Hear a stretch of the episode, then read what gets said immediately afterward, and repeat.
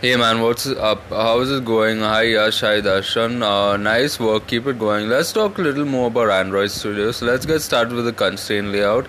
So we fix all our margins in a proper order. Then we can start with the uh, Gradle files like the list view app bar, the scaffold, the view pager, the adapters, the XML files.